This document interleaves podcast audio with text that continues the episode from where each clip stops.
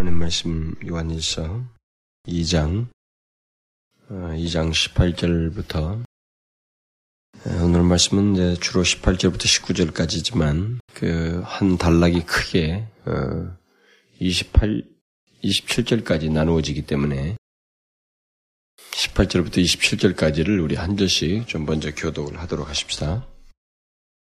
아이들아 이것이 마지막 때라. 적그리스도가 이르겠다 함을 너희가 들은 것과 같이 지금도 많은 적그리스도가 일어났으니 이러므로 우리가 마지막 때인 줄 아노라.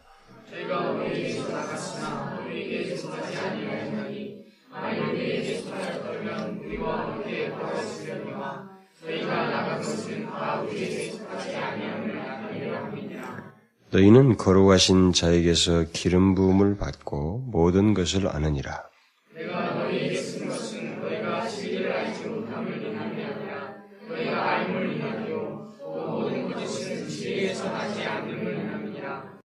거짓말하는 자가 누구뇨? 예수께서 그리스도이심을 부인하는 자가 아니뇨? 아버지와 아들을 부인하는 그가 적그리스도니. 아들을 부인하는 자에게는 아버지가 없으되 아들을 시행하는 자에게는 아버지도 있느니라. 너희는 처음부터 들은 것을 너희 안에 거하게 하라. 처음부터 들은 것이 너희 안에 거하면 너희가 아들의 안과 아버지의 안에 거하리라.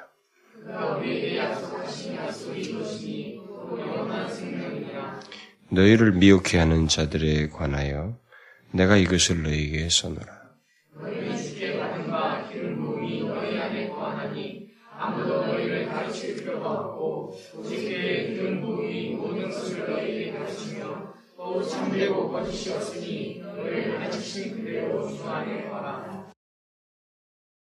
우리는 그 지난 시간에 하나님의 생명을 가진 그리스도인 다시 말하면 하나님을 아는 자라고 할 수 있는 그 결국 그리스도인의 그 모습은 그 이 세상이나 세상에 있는 것을 사랑할 수 없다는 어, 그 사실과 또 왜 사랑할 수가 없는지 그 이유에 대해서 어, 살펴보았습니다. 오늘날 같이 그 교회의 영향력보다는 또 하나님의 말씀과 진리의 영향력보다는 세상의 정신과 세상에 속한 것들이 결국 그런 것들의 유혹이 더욱 드세게 나타나는 이 세대 속에서 요한이 말한 그 지난번에 우리 살펴보았던 것과 같은 그런 말씀은 결국 이 세상과 이 세상에 속한 것을 사랑치 말라는 이 말씀은 굉장히 절실한 말씀이에요.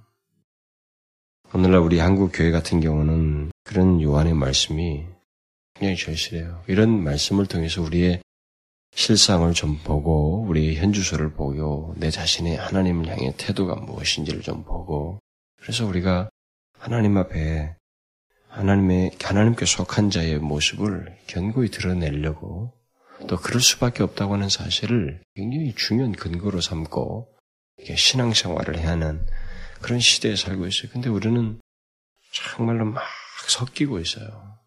도대체 누구의 행동이 누구의 삶이 오히려 옳은지 예수 안 믿고도 더 잘한다라고 하는 이런 말이 이렇게 팽배하게 물론 그런 잣대가 다 잘못됐어요. 성경의 근거를 모르고 성경의 내용을 모르고 다 아는 소리니까 그런데 어쨌든 그런 가운데서 우리 그리스도인들은 결국은 어떤 것에서도 그렇게 인정받을 만한 모습을 가지고 있지 못하고 오히려 비슷하다라는 거. 그 이유는 결국 세상에 있는 것을 너무 많이 사랑한다는 거죠. 오늘날 많은 그리스도인들이 세상의 것과 세상의 것들을 너무 많이 사랑한다는 거죠.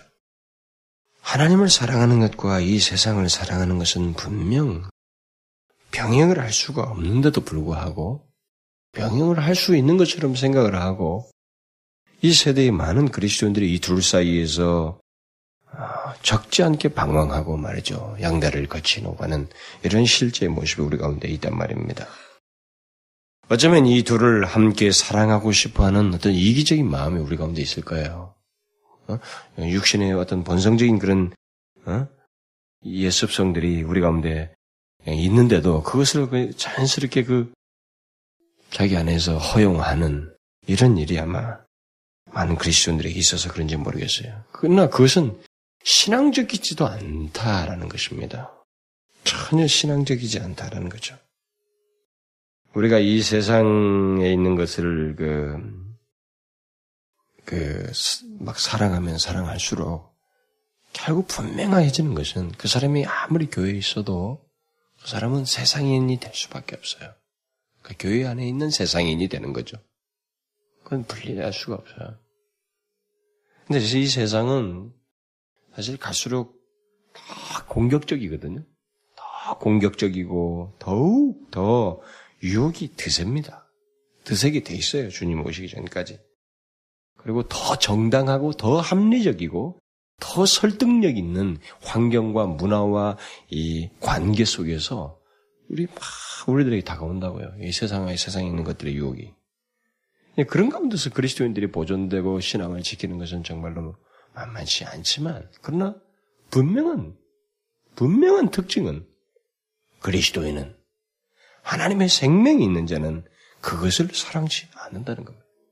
아무리 강력하고 거기에 아무리 탁월한 뭐가 있어도 세상과 세상에 있는 것들 사랑치 않는다는 것입니다. 그 비결은 뭐겠어요?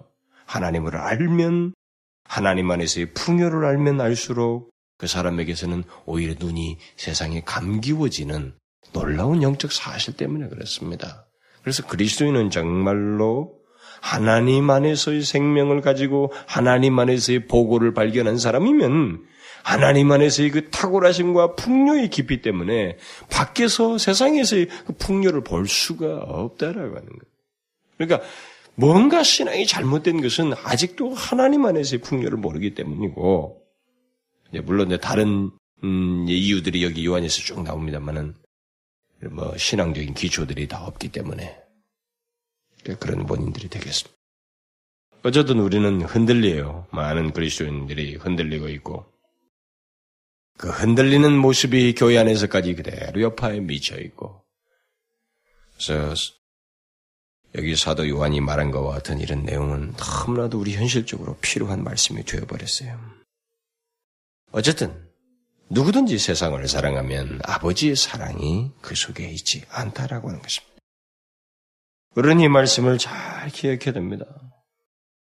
동시에 요한이 말한 것처럼 이 세상을 아무리 사랑한들 그 사랑한 세상이나 그 세상을 사랑한 사람은 모두 함께 멸망하게 된다라는 것입니다. 오직 하나님의 뜻을 행하는 자만 영원히 거한다. 이 불변의 답에 대해서 우리는 다른 이의를 제시할 수가 없어요. 다른 설명글을 잴 게 없습니다. 세상을 사랑치 않는 거예요. 알 수, 사랑치 않을 수밖에 없다라는 겁니다.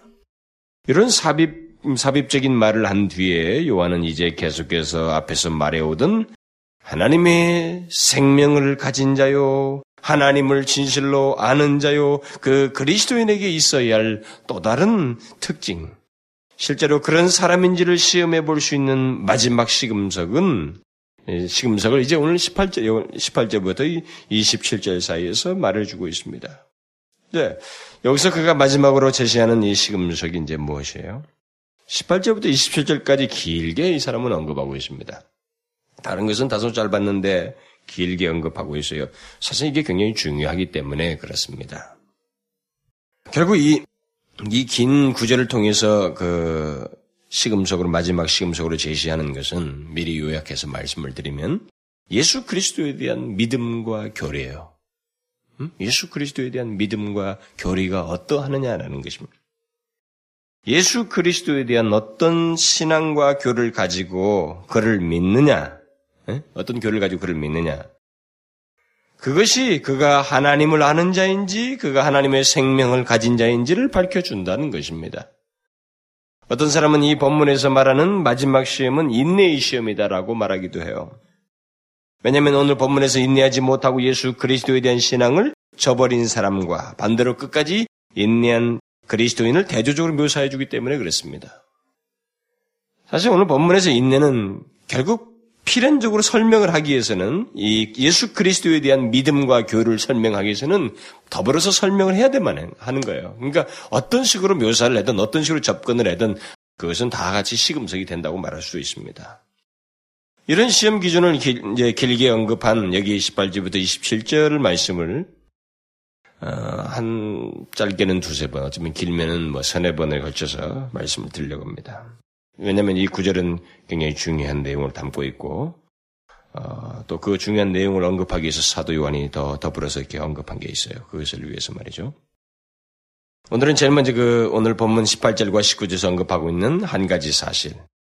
곧 하나님의 생명을 갖지 않은 자들, 곧 신앙을 저버린 자들이 스스로 하나님과 상관이 없는 자인 것을 나타내는 증거. 그러니까 지금 시금석이 반대되는 걸 얘기하면 부정적으로 말을 하면서 이제 시작을 하는 거예요. 하나님과 상관없는 것을 나타낸 증거가 있다라는 겁니다. 그 증거는 오늘 본문에서 먼저 지적하는 것은 교리와 신앙의 이탈이에요. 음? 하나님을 알지 못하는 자인 것을 스스로 사람들이 이 교회 안에 있는 사람들이 하나님을 자기가 알지 못하고 있다는 것, 하나님의 생명이 자기 안에 있지 않다라고 하는 것을 스스로 증거를 나타내는데 그것은 무엇을 통해서 나타내냐면 교리와 신앙의 이탈을 통해서 나타낸다는 거예요. 응? 저는 오늘 본문도 어쩌면 18절, 19절 다 설명하지 못할 것 같아요. 제가 어떻게 이 본문을 이게 이 전체 이 단락을 어떻게 나누어서 이렇게 설교를 해야 될지 너무 고민하는데 시간을 많이 써 소비해가지고 이미 시간이 다 가버렸어요. 아주 뭐 얼마나 이 당황스럽게 마무리를 했는지 19절도 예, 다 설명을 못할 것 같아요. 뭐 어쨌든 제일 중요한 게 지금 이겁니다. 교리와 신앙의 이탈이 구체적으로 무엇인지는 이제 나중에 가서 뒤에 가서 설명을 할 때 제가 언급을 하겠습니다만은 하나님의 본, 여기 하나님은 오늘 본문에서 이탈 자체를 아주 중요한 원인으로 지금 제시하고 있습니다. 오늘 특별히 18절과 19절에서는 그것이 하나님을 알지 못하는 하나의 증거라고 하는 겁니다. 교리와 신앙의 이탈을 중요한 이해로 얘기하는데 그것에서 교리와 신앙이 무엇인지에 대해서는 뒤에 가서 상세히 설명해요. 근데 먼저 18절부터 19절에서는 어떤 이유에서든 이탈을 하는 것. 이것이 결국은 하나님을 알지 못하고 있다고 하는 중요한 증거이다라는 거예요. 그러니까 시금석의 내용을 얘기할 때 부정적으로 이 얘기를 하고 있는 것입니다. 그런 맥락에서 아까 인내라는 말이 이제 설명될 수 있는 거예요. 저희가 우리에게 나갔으나 우리에게 속하지 아니하였나니 만일 우리에게 속하였다면 우리와 함께 거하였으려니와 저희가 나간 것은 다 우리에게 속하지 아니함을 나타내려 함이라. 자, 여러분 오늘 본문은 사실상 교리와 신앙의 이탈을 얘기합니다만 이런 기초를 가지고 얘기하지만 오늘날 이 시대는 이런 것이 없어서 이탈하는 경우가 굉장히 많습니다. 응? 상도들이 많은 교회 있는 사람들이 이탈을 해요. 무슨 세대를 거쳐서 이게 10년 상간에 5년 상간에 무슨 경제적인 풍요가 와서 이탈해버리고 또 무슨 IMF 때문에 이탈하고 어떤 때문에 이탈 어쨌든 간에 이탈하는 것은 일단 오늘 본문에서는 교리와 신앙에 대한 구체적인 내용을 어디로부터 이탈인 것은 뒤에 가서 말하더라도 일단 오늘 본문에서 중요한 것은 이탈 자체가 우리로부터 이 우리로부터 하나님의 백성 공동체로부터 다시 말하면 이 진리의 공동체로부터 이탈하는 것은 그가 하나님을 알지 못하고 있다고 하는 아주 중요한 증거가 된다는 것입니다. 여기 나갔다고 하는 사람들이 이제 오늘 본문에서 나갔다는 사람들이 나와 있는데 이전에도 제가 한번 언급한 적이 있습니다만 같이 신앙생활 하다가 떠나간 영지주자들을 일차적으로 말을 하고 있습니다. 그때 당시에. 근데 중요한 것은 그들이 진리에 대한 이탈을 하였다는 것이고 신앙을 달리해서 떠나갔다는 겁니다. 이들이 나간 것은 이쪽 교회에서 저쪽 교회로 가고 이쪽 교단에서 저쪽 교단으로 간 그런 얘기가 아닙니다. 이들은 사도 요한에 의해서 가르쳐진 예수 그리스도의 복음으로부터 이탈한 것이고 신앙을 달리하여서 복음의 사람들로부터 나간 것입니다.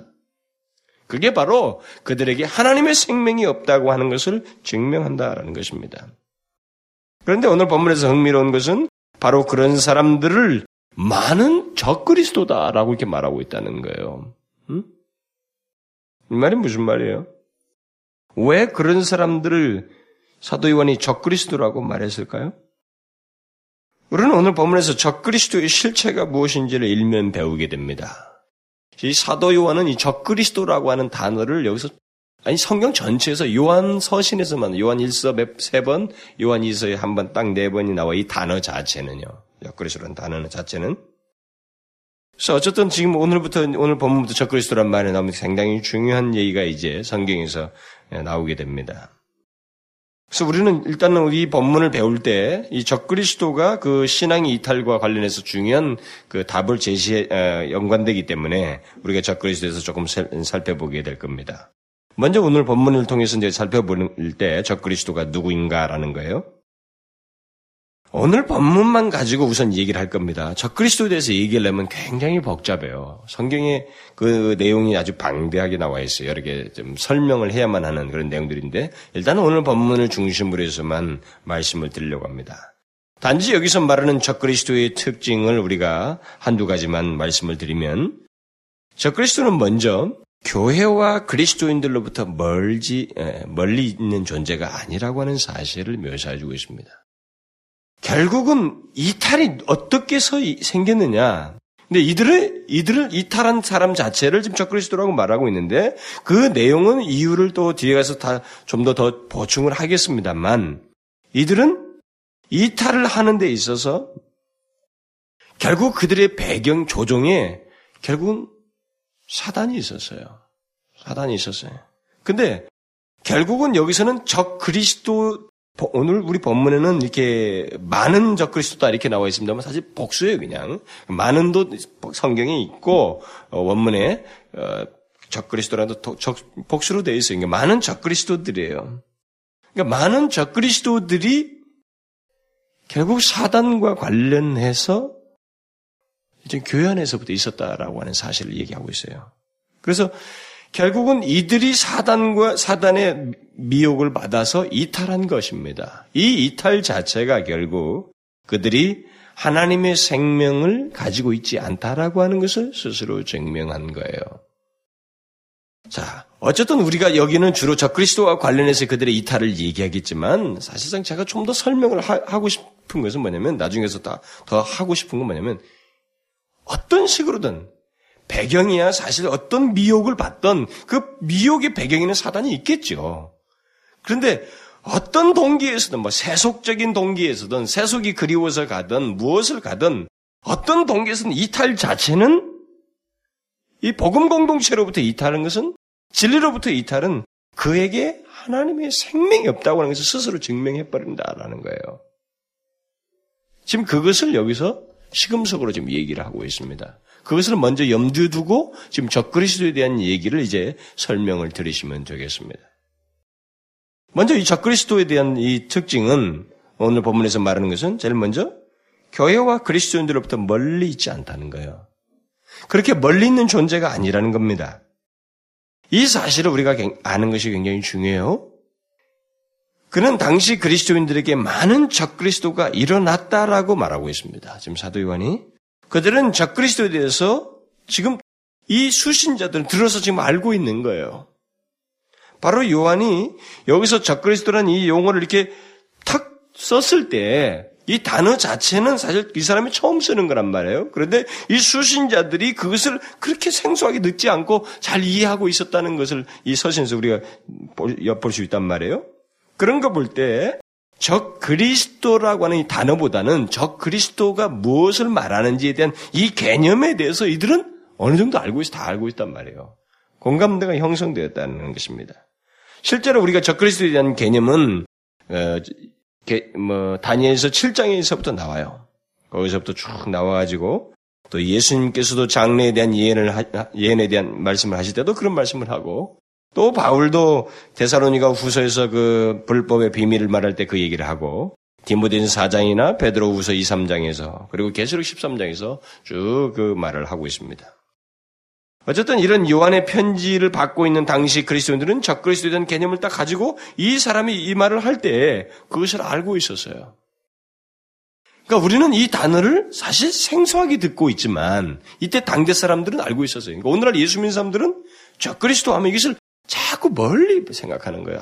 아주 멀, 먼 세대, 마지막에 무슨 뭐 하나의 그 사건으로서 그리고 교회 밖에 어떤 존재들 자꾸 이렇게 생각한다는 거죠. 근데 아니라는 거예요. 먼저 우리가 여기서 생각하는 저 그리스도는 굉장히 가까이 있다는 겁니다. 그리스도인들로부터 멀리 있지 않다라는 거예요. 그리고 멀리 있는 존재가 아니라고 하는 것입니다. 그것을 아는 것이 좀 중요해요.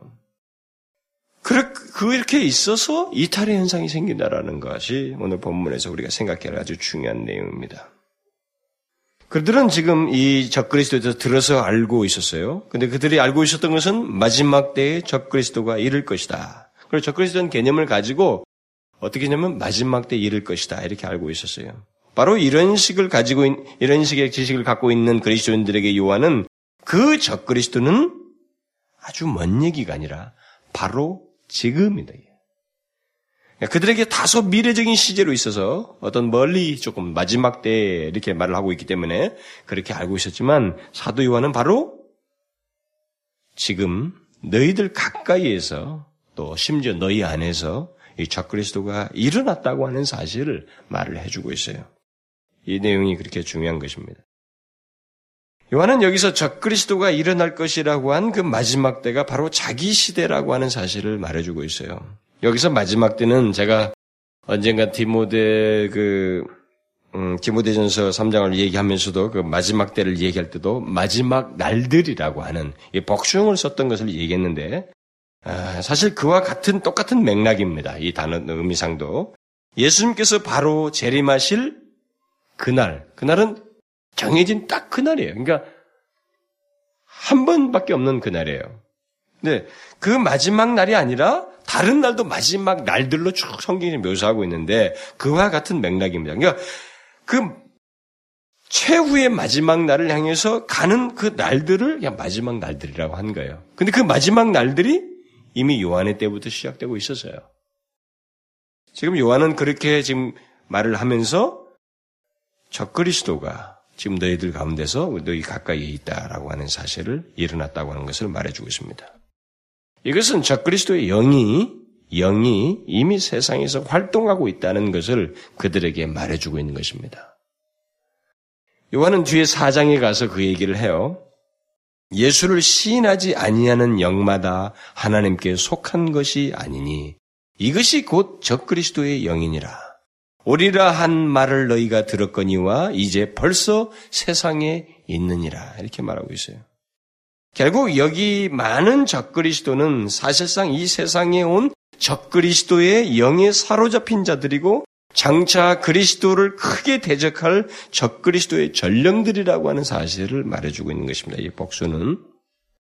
그런데 이 적그리스도는 영어로 말하면 우리가 Antichrist네, Antichrist요.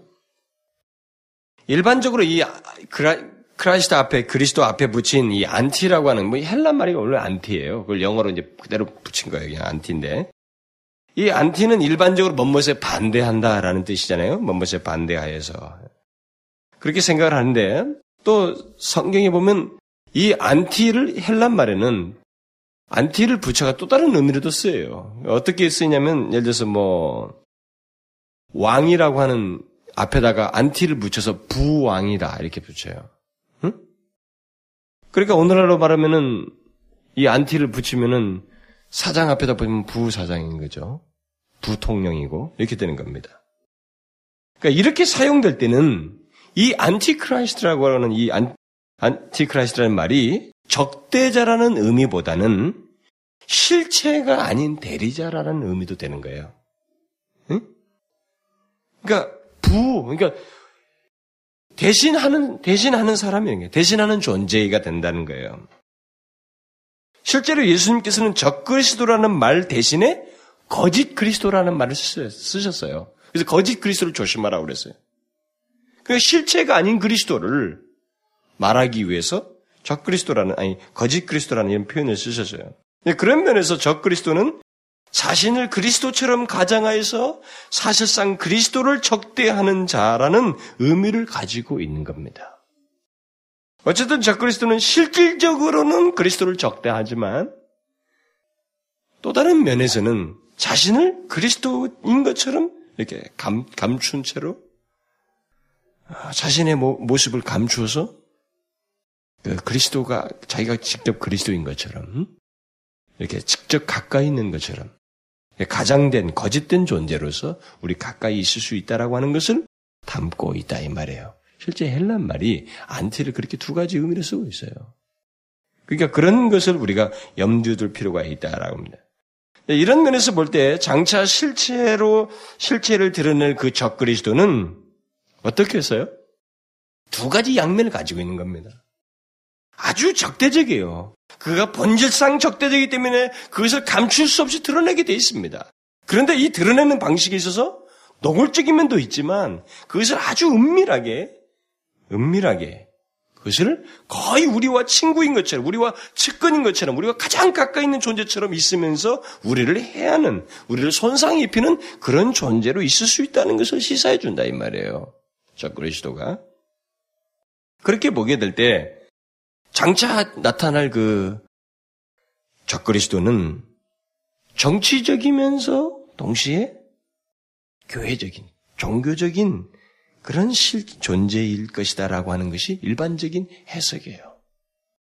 그러니까 왜 그렇게 했어요? 정치적인 인물이면 눈에 탁 튀는 겁니다. 그렇죠? 노골성을 갖는 거예요. 그리고 정치적인 성향을 갖게 되면 이 세상을 쉽게 사용합니다. 정치적인 권력을 가지면 쉽게 사용해요. 사용하여서 자신의 파괴력을 나타낼 수 있습니다.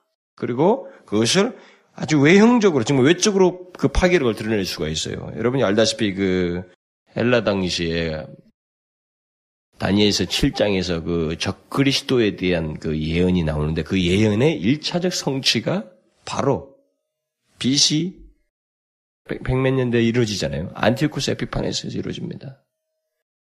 그대로 이루어져요. 정말 세계를 섭렵해, 세계 나라를 섭렵해가지고 강국이 되어서 이스라엘을 들어오는데 이스라엘이 그토록 싫어하는 일을 다 시켜버린 거예요. 돼지 제일 싫어하잖아요. 응? 부정하다고 만지지도 않잖아요. 돼지 때려다 다 하고 막, 막 목다 죽이고 말이죠.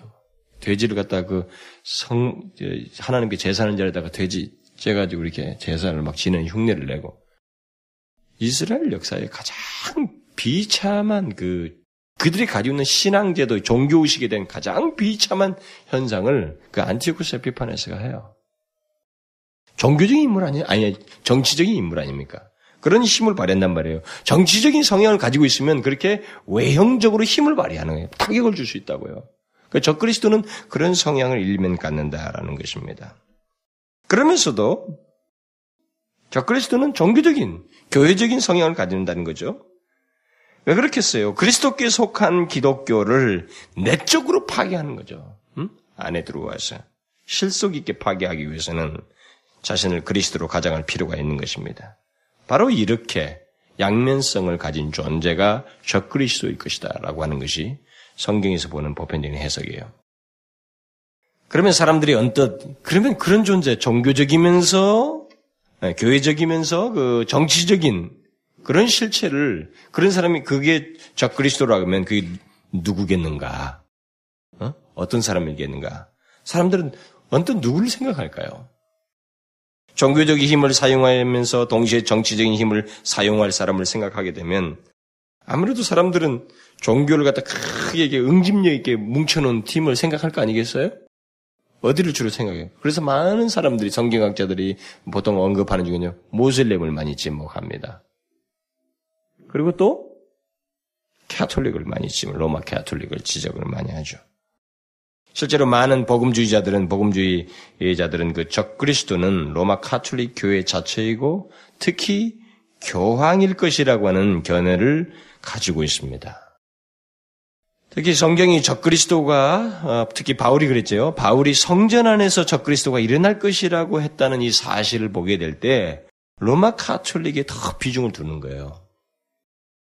어쨌든 적그리스도가 로마 카톨릭 교회가 가진 것과 같은 권력, 권력이나 힘이든 그것을 사용하는 교황이든 오늘 본문에서 분명히 발견하는 것 한 가지는 적그리스도는 기독교와 밀접하게 관련되어 있다는 것입니다. 밀접하게 관련돼서 그리스도를 적대한다는 거예요. 물론 적대한다는 것은 실질적인 내용일 뿐이지 외면상으로는 그리스도인이라고 하는 이름도 가지고 또 하나님의 진리에도 마치 가까운 듯이 있으면서 진리를 결국 거스리는 그리고 주님을 거스리는 그런 실체를 말하는 겁니다. 그래서 요한은 말하는 겁니다. 저들은 우리에게서 나갔으나 우리에게 속하지 아니하였다. 이들은 기독교적인 견해를 가진 자들입니다. 그리고 기독교와 밀접하게 관련을 갖고 있는 자들이에요. 그들은 복음을 믿는다고 하면서도 복음을 왜곡, 왜곡하고 복음을 파괴시키는 자들입니다. 그런 일을 가장 크게 광범위하게 효과적으로 할 수 있는 실체를 생각하게 될때 많이 거의 답이 자꾸 안 내려오는 거예요. 현상적으로 보면 사람들이요. 그렇게 자꾸 로마 카톨릭을 바라보는 겁니다. 진실로 로마 카톨릭은 복음을 사실 크게 왜곡하고 있어요. 크게 왜곡하고 있는 대표적인 그룹이라고 할 수가 있습니다. 복음을 왜곡한다 그러봐요. 여보, 여보세요. 들어서 모슬렘은 최소한 신약을 인정 안 한다고요. 그러니까 카톨릭은 신약을 가지고 있단 말이에요. 가장 크게 왜곡시키는 그룹이 그, 사람, 그 그룹이니까 뭐 자꾸 그쪽을 쳐다보는 거죠. 근데 사실 뭐 일면 그들의 말에 따라서 그 해석자들의 말에 따라서 그들에게 그런 성향이 그대로 있어요. 복음을 굉장히 왜곡하고 있습니다. 여러분 알다시피 죄를 사면해 줄수 있는 그리스도의 대언자가 누구로 그들이 말하고 있어요? 교황이에요. 인간이 그런 일을 할 수가 없거든요. 그건 성경에도 있지도 않습니다. 성경에도 없는 수많은 것, 얘기들이, 수많은 것들이 이 종교회의에서, 카톨릭 종교에서 결정돼 가지고 많은 카톨릭 신자들로 하여금 신앙하게 만들어요. 신앙심을 갖게 만듭니다. 꼼짝없이 거기에 신앙심을 가졌고 있어요. 그런데 그런 내용들을 다 살펴보다 보면, 아, 정말로 이, 이 모든 이들의 해석이 도대체 어디로부터 와 있는가? 찾기 참 어려워요. 뿌리가 성경인가? 진짜 답을 못 내릴 게 굉장히 많습니다. 여러분들은 잘 몰라요. 로마 바치칸이 내려나온 모든 결정사항들과 그 결정은 성경과 동등한 권위를 갖고 있거든요. 그런 내용들을 다 보게 되면 우리는 정신 없습니다. 성경에도 없는 것들을 갖다가 막 잔뜩 결정해놨어요. 그걸 미, 믿음의 내용들로 열거하고 있습니다. 그렇게 볼 때 로마 카톨릭을 과연 이 세상 사람들이 흔히 말한 것처럼 기독교와 한 부류로 봐야 될 것이냐? 도무지 그럴 수가 없다고 하는 그런 답을 내리게 되는 거예요.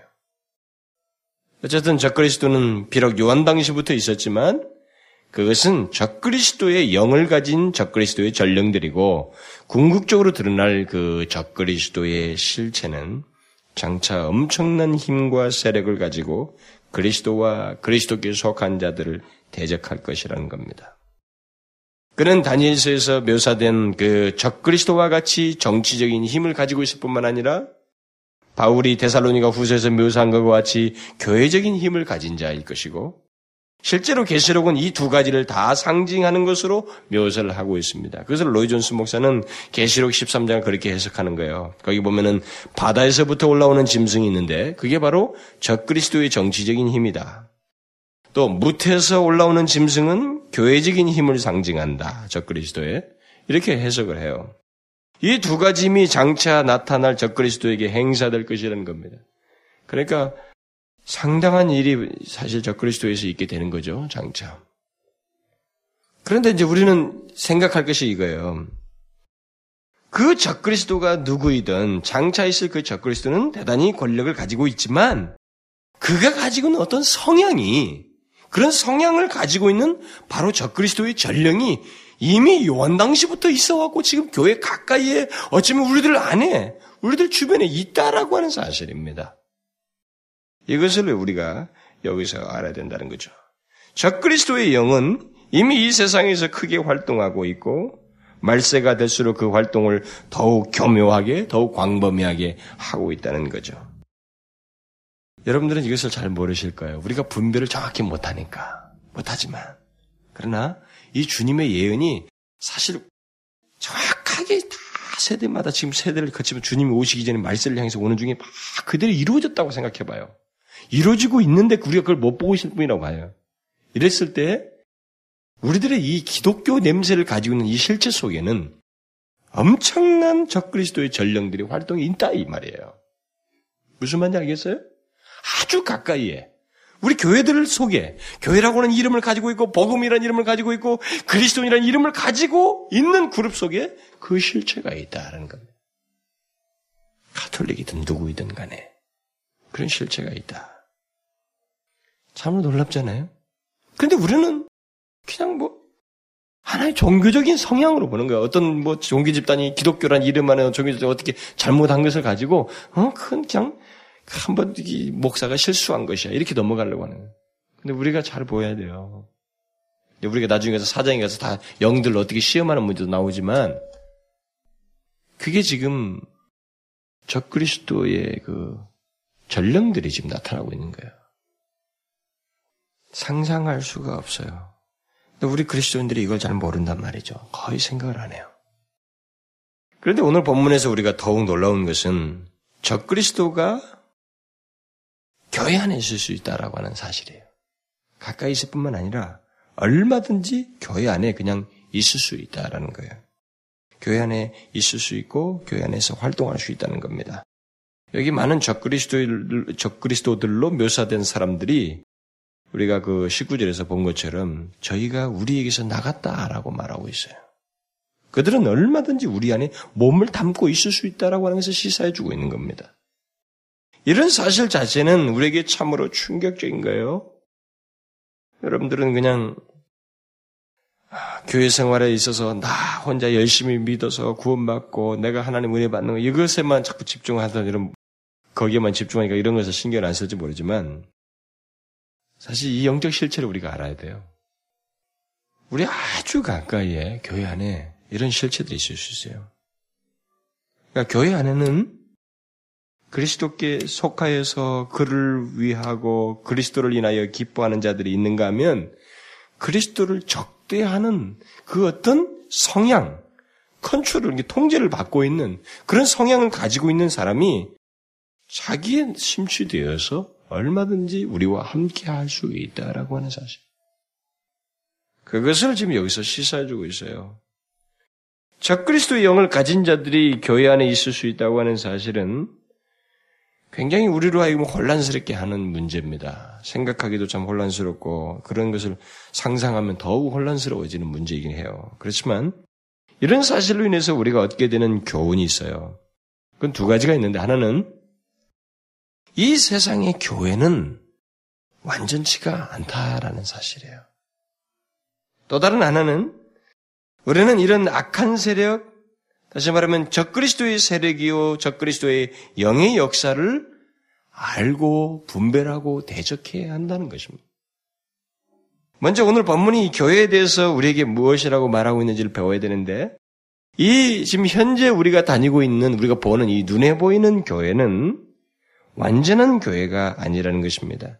우리가 이 땅에서 이 땅의 교회가 순수하기를 바라고 이 땅의 교회가 완전하기를 바라는 것이 우리의 소원이에요, 진짜. 우리의 기도이고 우리 교회가 정말 온전하고 모두가 하나님의 신실한 백성이 원한다는 것은 사역자나 우리 주변에 우리 지체들이 다 같이 염원하는 바이고 기도하는 바인 거예요. 그렇지만 얼마든지 이 지상 교회는 적그리스도의 영을 가진 자들 또한 있을 수 있다는 것을 그들도 이 그룹 안에 포함되어 있을 수 있다는 것을 시사해주고 있어요. 예, 굉장히 충격적이죠. 아예 출처가 다른 거예요. 응? 소속이 달라. 소속이 다른 존재가 있다는 거죠. 두 개의 소속이 교회 안에 있다는 거예요. 그것도 끔찍스럽게 하나님과 하나님을 공격적으로 대항하는 적그리스도가 그 영을 가지고 있는 그런 우리가 눈에 보이는 교회는 바로 이런 거라는 거죠. 그러니까 캐톨릭은 그런 거 신경 안 써요, 사실. 체제가 딱 무서우니까요. 이렇게 막 큰 조직체니까.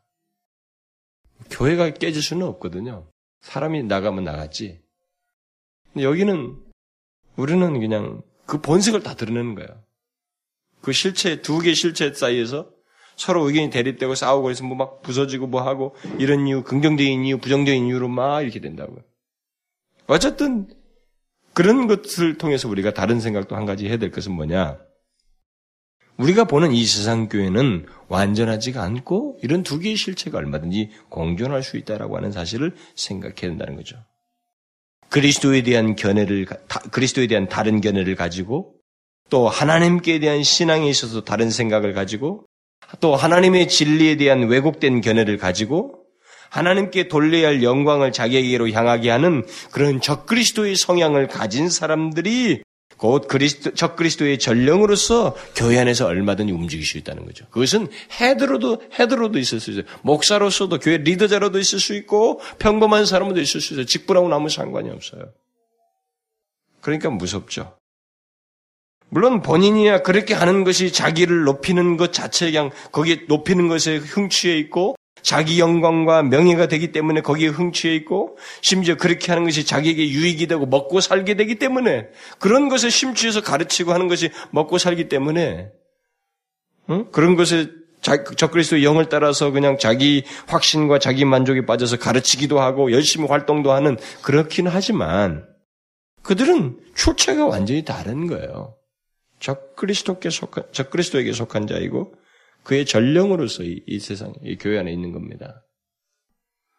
그러므로 우리가 보는 교 회 안의 사람들, 그들 전체가 그리스도의 몸의 신비한 지체라고는 말할 수 없습니다.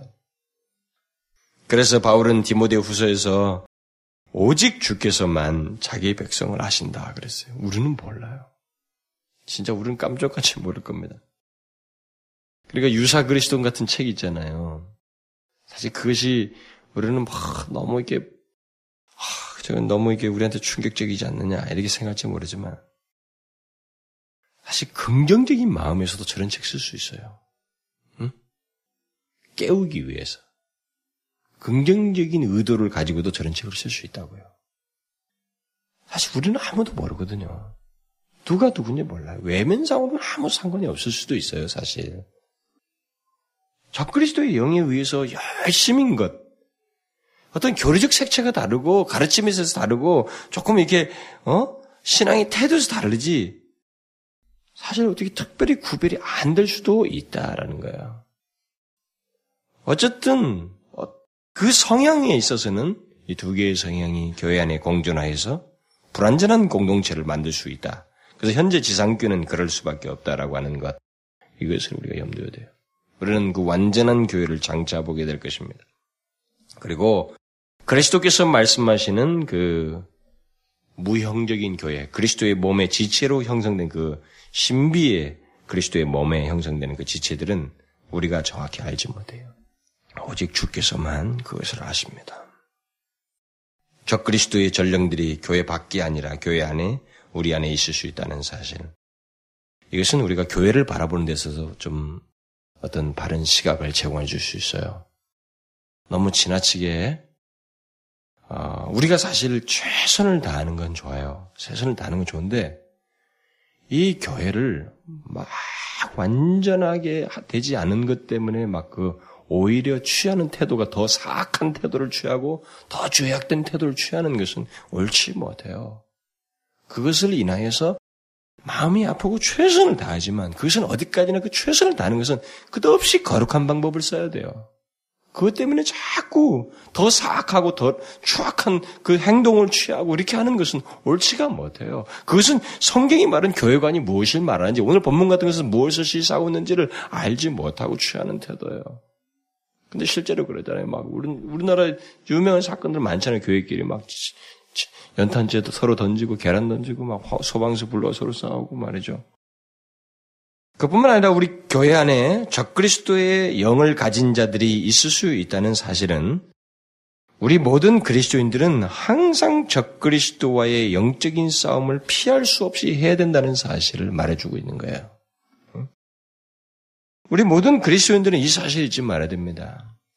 이런 실체가 교회 안에 있다, 우리 가까이 있을 수 있다고 하는 것은 그 실체는 사실상 목적이 있는 거예요. 일단 통제를 받고 있는 겁니다. 어떤 역사가 그 안에서 활동적인 역사가 있는 거예요. 무슨 역사예요? 그리스도와 그리스도께 속한 자에 대한 해악을 끼치는 거예요. 은밀하게나마 그들에게 손상을 입히는 겁니다. 유혹하고 넘어뜨리는 거예요. 다시 말하면 공격적이다 이 말이에요. 그러면 이 부분에 있어서 그리스도인은 어떻게 되겠어요? 그 공격을 의식할 줄 알아야 되고 분별할 줄 알아야 되고 거기에 씨름을 한단 말이에요. 싸움을 해야 된다고요. 대항을 해야 된다는 거죠. 그래서 사도 바울이 말하는 거 아니면 우리의 씨름은 혈과 육에 대한 것이 아니고 어? 악한 악의 영들에 대항하는 것이다 이렇게 말했잖아요.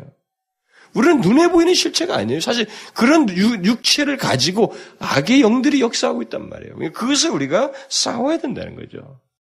교회 안에, 교회 가까이에서 이렇게 악의 영에 속한 이런 적그리스도의 실체들이 있다고 하는 것은 그 전령들이 있다고 하는 것은 우리가 그, 그런 실체를 알고 영적인 싸움을 해야 된다는 거죠.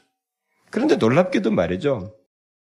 사단은 교회 안에서 그렇게 자기의 세력을 발휘하고 적극성을 띠는데 반해서 많은 그리스도인들이 이것을 별로 실감하지 않습니다. 나는 참 그리스도인들이 하나 답답한 게 뭐냐면요.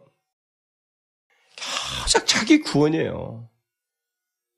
너무 지독할 정도로 자기 구원과 기도를 해서 무엇인가 얻는 일상적인 것에 대한 유익을 얻는 것. 이런 것이 주류를 형성하고 있어요.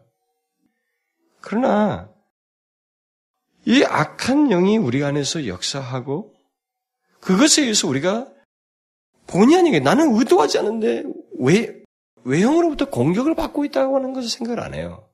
실제로 제가 여러분들에게 언젠가도 그런 얘기를 했습니다만 사도 바울은 요 에베소서를 쓸 때 그 의도를 잘 파악하고 얘기를 한 거예요.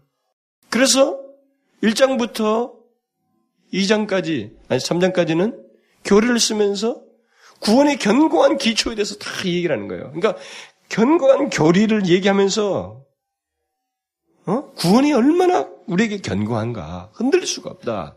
삼위 하나님의 기초됐다. 이렇게 말을 하면서 그 뒤에서부터 쭉 4장부터 6장 9절까지는 그 견고한 기초에서 하나님 앞에 거룩하게 살아야 된다고 하는 거죠. 더러운 것은 모방도 하지 말아야 되고 너희들은 시간을 아껴야 되고 정말 하나님 앞에 온전한 이방인의 풍성을 쫓지 말아야 되고 어? 부부 관계는 어떻게 되고 가족 관계는 어떻게 되고 다 이런 거룩한 삶에 대해서 쭉 얘기를 해요. 그러니까 구원을 받았으니 그렇게 해야 된다고 하는 두 가지 얘기 아니겠어요? 응? 우리는 이 두 가지에서는 보편적으로 지식을 갖고 있다 이 말이에요. 그런데 이것은 하나님과 구원받은 나 사이에서 둘이 이루어지는 문제예요. 그런데 사도 바울은 뒤에다 덧붙이는 겁니다. 둘만 갖고 안 된다는 거죠. 회방자가 있다는 거예요. 하나님과 나 사이에 수, 이 관계로만 되지 않냐는 그, 그 관계를 그냥 옳게 놔두지, 놔두지 않는 밖으로부터의 공격자가 있다는 거죠. 사단이 공격하고 있다는 거죠. 악의 영들의 공격이 있다는 겁니다. 많은 크리스천도 이걸 생각 안 하는 거예요. 아, 내가 조금 의지가 약해서 그래. 의지가 약하기 이전에 그 의지를 건드리는 악의 영이 있었다고 하는 사실을 모르고 있어요. 그걸 영적인 시각으로 분별을 안 하려고 하는 거죠. 그리스도인들의 거룩한 삶, 성화의 삶의 전 영역은요, 성령의 도우심과 함께 사단의 회방과 밀접하게 관련돼 있어요. 두 영사이와 관련돼 있어요. 무슨 말인지 알겠어요? 여러분들이 그리스도인으로 살면서 계속 뭐 내가 하나님 앞에 기도도 하고요, 열심히 했는데 뭐가 안 됐어요. 이것만 갖고 안 돼요. 여러분들은 영을 분별해야 돼요. 악의 영의 역사를 알아야 됩니다. 사단의 실체를 알아야 돼요. 여러분들의 취약 부분을 건드리고 계속 역사하는 거예요. 응? 우리를 건드리는 거예요. 못된 기질들, 옛날에 일서 묻혀놨던 것들, 성깔들, 바쁜 그 성격, 막 이런 거 다 건드린다고. 우리 의지에 영향을 미치는 거죠. 그래서 결국 영향만 미치는데 거기서 우리가 분별하면 문제가 안 되는데 그 분별을 못하니까 어 이게 뭐 본능적인 걸 해석 해결하려고 하는 거예요. 막 넘어지는 거예요. 그리스도인의 이 성화의 삶은요 마귀와 밀접하게 관련되어 있습니다. 악의 영과 밀접하게 관련되어 있어요. 근데 우리 그리스도인들이 이걸 생각 안 하고 실감을 안 하는 겁니다. 우리의 싸움이 혈과 육이 아니라고 하는 사실을 모르는 거예요. 우리는 자꾸 보고 배운 게 눈으로 보고 배운 것밖에 없기 때문에 외면상 아니면 괜찮은 거죠. 그러나 그 껍데기를 입고 그 안에서 역사한다는 거죠. 누군가를 통해서 가장 가까운 친구를 통해서 심지어는 가장 가까운 가족을 통해서도 응? 악의 영이 역사할 수도 있어요, 사실. 악의 영들은 바로 우리의 교회 안에까지 들어와서 자기의 세력을 과시하는 겁니다. 어떻게 해요? 이상한 생각을 가진 자들을 통해서 잘못된 생각들을 유포시키고 거짓되고 잘못된 체험들을 유포화해서 사람들을 혼란에 빠지게 하고 성경에 대한 잘못된 해석들을 이렇게 막 서로 나누고 막 거짓스럽게 하는 거죠. 그런 것들을 또 성경에 대한 잘못된 해석을 거짓 선생들을 응? 거짓된 설교자라든가 거짓된 선생들을 통해서 유포하게 하고 이렇게 해서 교회 안에 역사를 하는 거죠. 이런 일이 있다고 하는 사실을 우리는 알아야 된다는 거죠. 응? 그것을 우리가 씨름해야 된다는 거예요. 대항해야 된다는 거죠. 우리의 씨름은 혈과 육이 아니라 악의 영들에 대항하는 것이다. 라고 말하고 있어요. 우리들 사이에 말이죠. 이 교회 안에서 생기는 교리적인 오해, 신앙적인 오해, 또 무슨 체험이라든가 경험 이런 것에 대해서 체험적인 오해, 또 관계적 관계에서 오해, 또 심지어 우리의 봉사와 섬김에 있어서 이런 것에 오해에 오해 오해로 인해서 말이죠. 우리들의 그 신앙과 삶의 혼란을 이 사단이 여, 영향을 미쳐요. 혼란스럽게. 이와 같은 악한 영의 역사를 분별하여서 대항해야 된다는 거죠. 그 사도 요한은 그들에게 가, 가까이 있다라는 거죠. 그 너희들 안에서도 일어났다, 그게. 그걸 말을 해주는 거야. 그게 바로 적그리스도들이다. 적그리스도는 그게 멀리 있지 않다.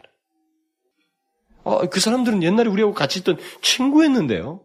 우리 지금 같이 있던 뭐 미스터 김이고 누구 누군데 누구 집이 누구 집 식구고 누구 집인데 아 어떻게 쉽게 납득이 안 가는 문제였어요. 응? 그런데 저 그리스도의 영을 영에 사로잡혀 있다는. 그런데 오늘 본문을 보면 저 그리스도들로 묘사된 사람들이 마침내 따로 떨어져 나가요. 따로 떨어져 나가서 나름대로 하나님을 믿어요. 하나님을 믿으면서 그것이 옳다고 여기고 자신들이 자신들의 그룹이 더 옳다고 주장하면서 그 그룹을 만드는 겁니다. 실제로 그래서 영지주자들이 그렇게 만들었고 또 이들에게 남아있는 그리스도인들에게 오히려 자기들이 옳다는 것을 주장했다 이 말이에요. 그런데 중요한 사실은 그들은 그렇게 나감으로써 요한이 지적하는 거예요. 그렇게 나감으로써 자신들의 소속이 어, 디에 속해 있는지를 밝히냈다는 거죠. 드러냈다는 거죠. 자, 제가 이 부분은 조금 다음 주에 보완하겠습니다. 근데 그와 반대로 그리스도인들 말이죠. 이 서신을 받고 있는 그 하나님의 생명을 가진 자들, 다시 말하면 참된 그리스도인들은 하나님께 속하여서 이탈하지 않고 그대로 남아 있었다는 거죠. 보존되었다는 거죠. 응? 이것이 서로를 가늠하게 한 겁니다. 누가 하나님의 생명을 소유한 자인지. 궁극적으로 하나님의 생명을 소유하지 못한 자는 이탈을 해요. 응? 몸은 여기 있을 수도 있었겠어요. 뭐, 있을 수 있어요. 중요한 것은 복음적 이탈을 한단 말입니다. 진리로부터 이탈이고, 복음 공동체로부터 이탈을 한다는 거죠. 그러나 반대로 하나님의 생명을 가진 자들, 하나님을 아는 자들, 참된 그리스도인들은 그들에게 시금석이 있는데 뭐냐? 그 진리로부터 까지 이탈하지 않는다라는 거예요. 제가 여기서 이 부분에서 좀 더 상세히 다음 주에 얘기하겠습니다. 그러나 잠깐만 결론적으로 얘기를 하면 참된 그리스도의 지체들은 다른 지체들과 참된 그리스도의 지체들과 함께 계속 남아 있는데 분명히 이런 적그리스도의 어, 영향, 그 영향은 여러 가지로 올 수 있어요. 사실 교역사를 보게 되면 환란, 유혹, 혼란, 대중적인 지지, 인기, 명예, 물질, 많은 다양하게 올 수 있습니다. 그런데 하나님의 생명을 가진 자들은 그 많은 악의 영향, 이런 혼란으로부터 떨어져 나가지 않는다는 겁니다. 떨어져 나가지 않는다. 그것이 바로 그 사람이 하나님의 생명을 가진 참된 그리스도인 것을 말해준다는 거죠. 이 이탈이 없다고 하는 것이 그가 참된 그리스도인 것을 말해준다. 이게 세 번째 시금석이에요. 지금 여기서 말하는 게. 요한이 말하는 게. 이거 굉장히 중요한 겁니다. 응? 아무리 환란이나 유혹이나 혼란이 있어도 거기서 자신은 견디면서 하나님의 진리에서 사도의 사도적인 가르침으로부터 떠나가지 않는다는 것입니다. 옛 복음으로부터 이탈하지 않는다는 거예요. 자, 여러분. 잘 생각하셔야 됩니다. 오늘날 많은 교회 안에 있는 사람들이 이 옛 복음을 무시해요. 이탈합니다. 어떻게 이탈할까요? 소위 말하면 현대적인 복음, 응? 현대적인 가르침, 이런 것을 쫓아서 이탈해요. 옛 복음으로부터. 이게 바로 그가 소속이 하나님께 속하지 않았다고 하는 것을 증명해 주는 거예요. 그 이탈을 통해서. 굉장히 중요합니다. 이게 말이죠. 더 심해져요. 나는 지금도 굉장히 많이 있다고 생각이 돼. 우리 한국만 해도요. 나는 많이 있다고 봅니다. 그런데 더 심해져요. 중요한 것입니다. 우리는 어떤 일이 있어도 사도적인 복음, 이 성경이 명하는 이 계시로부터 예수 그리스도의 진리로부터 이탈하지 말아야 돼요. 거기에는 적그리스도의 미혹이 있고 어떤 식의 적그리스도의 유혹에 의해서 사단의 악 영향 안에서 미혹의 형태로 우리가 다가오더라도 그 어떤 유혹이든 뭐 세속적인 여파이든 막 이 세속적인 문화를 통해서든 오늘날에는 문화가 심각하죠 또 이런 문화를 통해서는 유혹과 타락된 문화를 통해서든 이탈하지 말아야 돼요. 이 복음으로부터 이탈하지 말아야 돼요. 이 복음으로부터 이탈하는 것은 그가 그리스도인이 아니며 하나님을 진실로 아는 자가 아니고 하나님의 생명을 그가 소유하지 있지 않다라고 하는 것을 스스로 증명하는 거예요. 여러분 어떤 식으로든 마찬가지입니다. 예수 그리스도에 대한 견고한 신앙의 기초를 가지고 사도적인 가르침에 기초한 믿음과 교례를 가지고 있지 아니하면 사실상 이제 막 흔들리게 돼 있어요. 그건 뒤에 가서 다음 주에 얘기할 겁니다. 그래서 말이죠. 이 교리가 굉장히 중요해요. 교리는 그냥 하, 뭡니까 하나님에 대한 열망과 바른 신앙의 그 소원과 주님을 더 알고 싶어하는 이런 마음의 중심 속에서 교리를 알았을 때는 이 교리는 핵무기입니다. 핵무기. 응? 그런데 주님에 대한 진실한 태도도 없고 그냥 하나의 지식적으로 막 학교 교회 가니까 뭐 자꾸 가르쳐 주니까 그냥 막 문답시로 외워서 얘기한 교리는 이 사람한테 무거운 짐이에요. 너무 고통스럽습니다. 그리고 좀 이렇게 정말 그 바리새인처럼 만들 가능성이 많아요. 그러나 견고한 신앙의 기초에 선 이 교리는 특별히 예수 그리스도와 이런 문제 교리는 굉장히 중요합니다. 이 사단이 악의 영의 역사에 대해서 우리를 지키는데 중요한 방패만 해야 돼. 나중에 이제 에베소 6장에 가면 그게 나와요. 그것과 관련되는 말이. 다 말씀과 관련해서 검으로 다 나오는 거.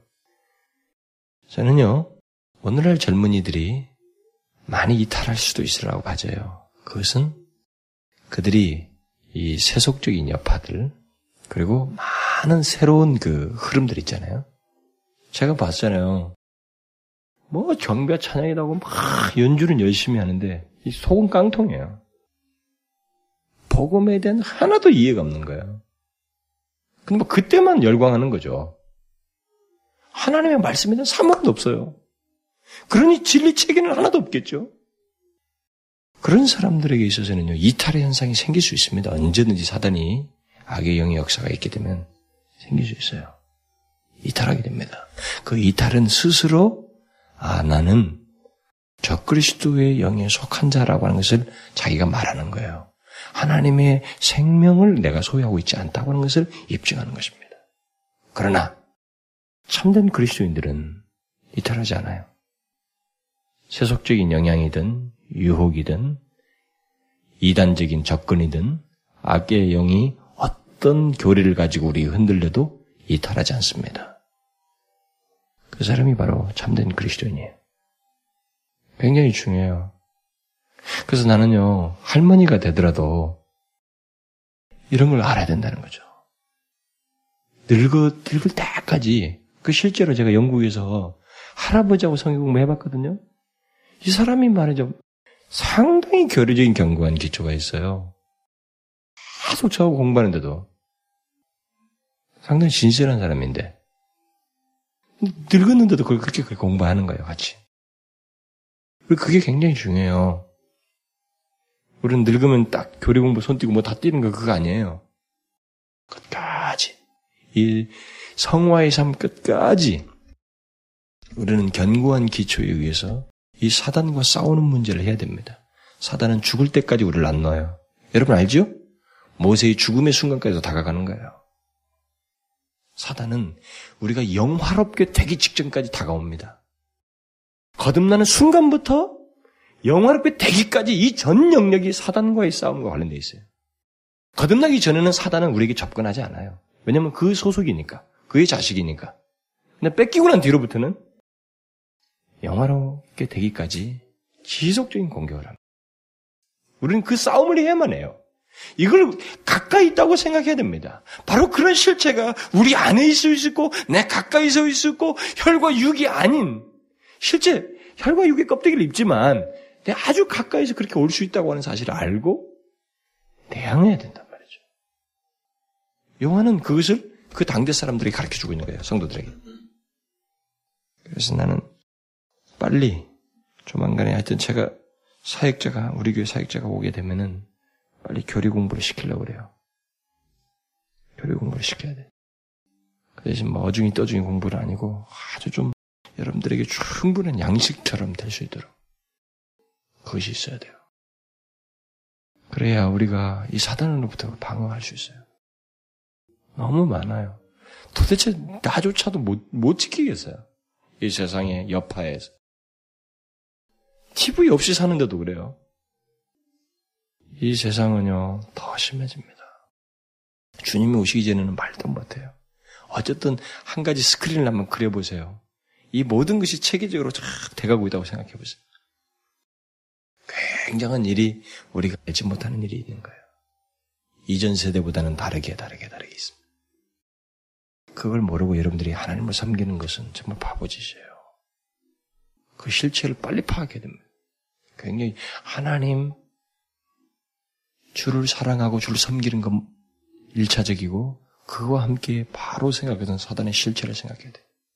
끝없이 나를 방해하는 거예요. 기도합시다. 오, 살아계신 하나님 아버지. 우리가 하나님을 온전히 믿고 주님을 사랑하고 싶지만 그것을 회방하는 이가 우리 가장 가까이 있다고 하는 사실. 장차 우리를 크게 적대할 그 적그리스도의 전령들이 그 악의 영들이 우리 주변에서 역사하고 있다고 하는 사실을 우리가 알게 되었습니다. 하나님 아버지여, 참으로 우리가 이 옛 복음 위에 견고히 서게 하시고 사도적인 가르침을 따라서 복음적인 이탈을 하지 않게 하여 주시옵소서. 하나님 어떤 식의 유혹이 우리 가운데 밀려와도 우리가 이 복음으로부터 이탈하지 않게 하여 주시옵소서.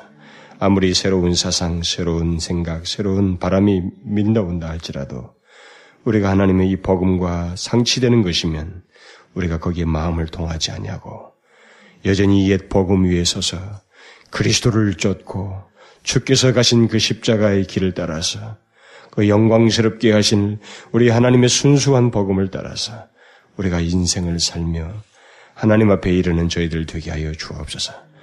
우리가 이미 주님의 자녀된 이상 우리가 영화롭게 되기까지 쉼없이 있게 될 그 사단을 공격을 생각하며 그 씨름을 우리가 영적인 싸움을 게을리지 아니하고 깨어서 분별하여서 대적하는 일을 우리가 할 수 있도록 은혜를 더하여 주시옵소서. 주님은 이미 약속하시기를 주께서 함께 하시겠다고 하였사온즉 하나님 우리를 도와 주시옵소서. 예수 그리스도의 이름으로 기도하옵나이다. 아멘.